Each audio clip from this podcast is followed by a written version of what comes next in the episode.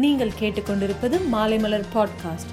விஜய் தற்போது நெல்சன் இயக்கி வரும் வீஸ் படத்தில் நடிச்சிட்டு வராரு. இப்படத்தின் முதல் கட்ட படப்பிடிப்பு ஜார்ஜியாவில் நடைபெற்ற போது கொரோனா வைரஸ் அதிகமாக பரவியதால பாதியிலேயே படக்குழுவினர் திரும்பி வந்துட்டாங்க. தற்போது மீண்டும் முக்கியமான காட்சிகளை படமாக்க படக்குழுவினர் ஜார்ஜியா செல்ல இருக்காங்க. தீபாவளிக்கு ரஜினி நடிச்ச அண்ணாத்த படம் உலகம் முழுவதும் வெளியாச்சு. இப்படத்திற்கு நெகட்டிவ் பாசிட்டிவ் என ரிவ்யூ வந்தாலும் வசூல்ல சாதனை படிச்சுக்கிட்டு தான் இருக்கு. உலகம் முழுக்க வெளியான முதல் நாளிலேயே எழுபது கோடி ரூபாயும் இரண்டாவது நாளில் நாற்பத்தி ரெண்டு கோடி ரூபாயும் மொத்த மொத்தமா இதுவரை நூத்தி பன்னெண்டு கோடி ரூபாய் வசூல் சாதனை செய்திருக்கிறதா தகவல் வெளியாகி இருக்கு.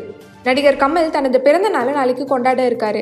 இதையொட்டி விக்ரம் படக்குழுவினர் சிறப்பு வீடியோ ஒன்று உருவாக்கி வெளியிட்டிருக்காங்க. இந்த வீடியோ இப்போ சமூக வலைதளங்கள்ல வைரல் ஆகிட்டு வருது. பிரபல நடிகையா வலம் வருபவர் ஸ்ருதிஹாசன். பிரபல தெலுங்கு நடிகர் பாலகிருஷ்ணாவுக்கு ஜோடியா நடிக்க ஒப்பந்தமாகியிருக்காங்க. இதை அறிந்த ரசிகர்கள் பலரும் தந்தை வயது உள்ளவருக்கு ஜோடியா நீங்களா? என்று சமூக வலைதளங்களை ரசிகர்கள் பலரும் கமெண்ட் செஞ்சுட்டு வராங்க. மேலும் சினிமா செய்திகளுக்கு சினிமா டாட் மாலைமலர் டாட் காமை பாருங்கள்.